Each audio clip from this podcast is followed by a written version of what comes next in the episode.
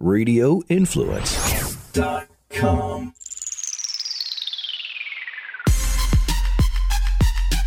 You are in the trenches with former Buccaneers offensive lineman Ian Beckles on Radio Influence.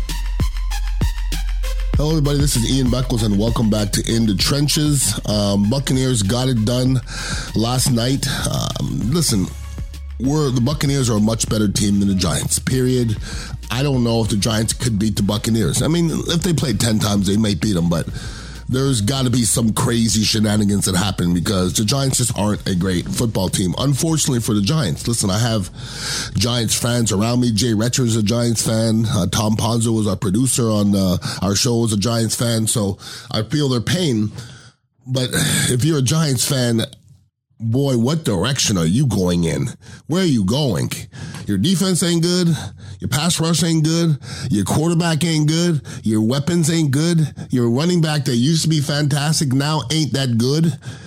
You know, it's it's really a shame that you know Joe Judge, who I I like what he's said throughout the years. I like what what comes out of his mouth, but I don't like the product that he's putting on the football field because the Giants are not good. And listen, the, the Buccaneers beat a lowly Giants team. They're going to have to play substantially better than that to beat the Colts. Okay. The Colts may be the hottest team in football right now alongside New England Patriots. Um, Vita Vea has to come back this week. It looked like he was running around a little bit before the game. And, uh, maybe if it was in, if it was a playoff game, Vita Vea would have played. But when you're playing the Giants, and then you're playing the Colts the week after that, and it's a short week. That doesn't make sense to put in your guy in, in that game. They knew they could have beat the Giants without Vita Vea. I wouldn't mess around with trying to beat the Colts without Vita Vea because I haven't seen a team run the football on the Buccaneers in years. So I cannot wait to see the matchup between the Colts and the Buccaneers because the Colts don't give a rat's ass. They're running the football. They are running the football on everybody, and they don't care how good you say you are.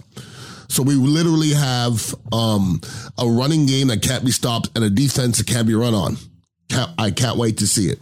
Now, as far as that game yesterday, you know, everything for the most part looked as it should. There's a couple things I like, a few things I didn't like. Uh, Perriman didn't like some of his routes. Him and Brady clearly were not on the same page. Uh, the interception Brady early in the game was Evans. He knows that. I mean, listen, it's Mike Evans. We're going to be fine. He's a Hall of Famer.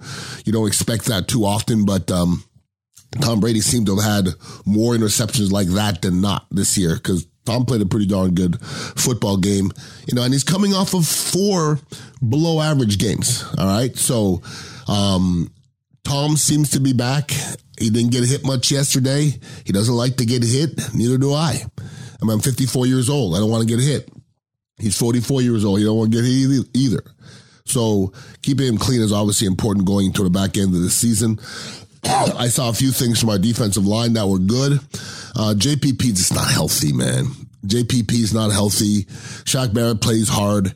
You know who was the best defensive lineman uh, yesterday? It was Nunez Roches. Nunez Roches, who I want to say instigated a couple holding penalties. Listen, if you instigate a holding penalty, that's the same as a sack. Okay. So I, I really liked what I've seen with Nunez Roches as of late. And listen, I've been getting on uh, Joe Tryon Shoyinka since the beginning of the year because listen, JPP is not what he was. Shoyinka, you know, when I watched him play before last, before yesterday, was just very timid. He was a very timid rusher. There was no violence in his rush. He improved threefold last night. When I watched him, I saw violence. I saw somebody playing hard. It wasn't all you know, re, you know, result driven, but it's going to come when you see somebody playing hard that way and giving all out effort. You know, the statistics are going to come for sure. Now let's start breaking down this uh, Giants team a little bit. Everything always starts with the quarterback, Daniel Jones, uh, who is now uh, 11 and 26 as a starting quarterback. 0 and 8 in primetime games. Yeesh. So every time the people have seen you nationally, you've lost a game. What do you do with Daniel Jones? It's getting like 11 for 26, 11 and 20. I mean, that's a long, ooh, It's not 11 for 26, 11 and 26. Those are two different things. So you're winning one out of three games. Okay. Not even. That's not, that's not the way to make it to any kind of playoffs anytime soon. But what do you do with Daniel Jones? What do you do with Joe Judge? What do you do with uh, your your your running back Saquon Barkley, who you know was a top pick coming off the knee injury, who this seems to be falling when he's barely hit now. He don't look like the same player. What are you What are you building? What are you building around? That's what I just I have no idea what the Giants are building around. And uh, if you're a Giants fan, um, good luck with that because it's not a, it's not a good look. Daniel Jones interception he threw to McClendon was a top five worst interceptions of this year at least. Like there was nobody to the right or left of McClendon. I mean, like within probably five yards or so. Not quite sure what Daniel Jones was trying to get accomplished. The one thing I didn't do know what what somebody was trying to get accomplished was Tom Brady clearly uh, was not scared of that Giants defense. Tom Brady clearly was trying to spread the ball around. It was good to see OJ Howard catch a ball early in the game and disappeared after that and caught one ball for 10 yards. I think on the first play, maybe. First couple plays.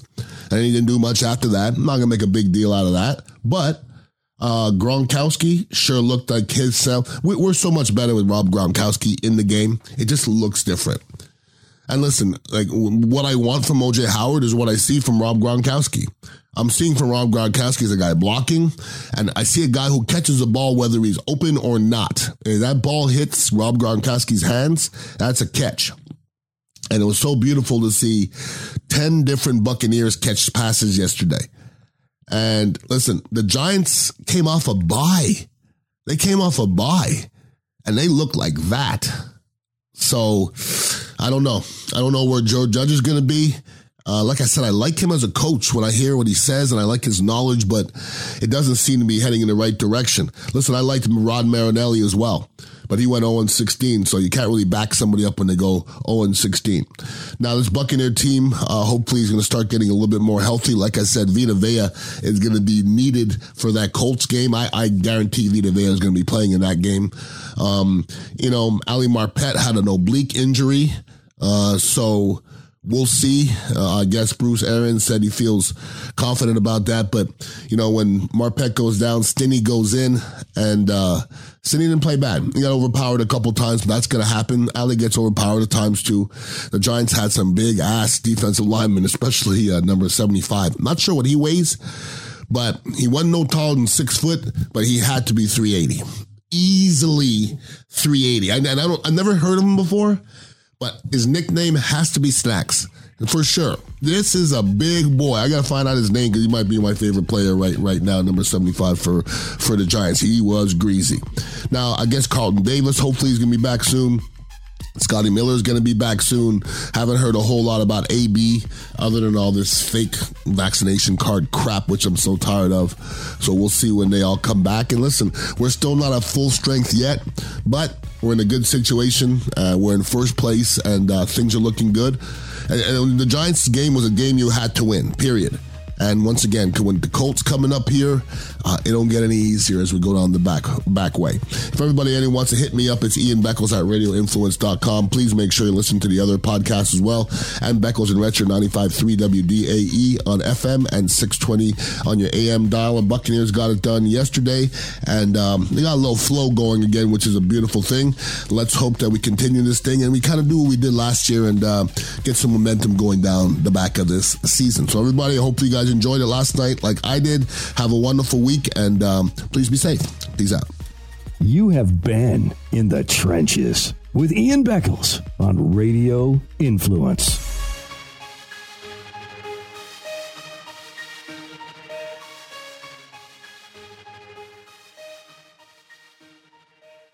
Looking for studios in the Tampa Bay area to record your podcast? Radio Influence can help. With two studios on either side of the bay, Radio Influence has you covered. Engineered and produced by longtime radio professionals, achieve the excellence in podcasting that you and your listeners deserve. For more information or to schedule studio time, email us at contact at radioinfluence.com. Radio Influence.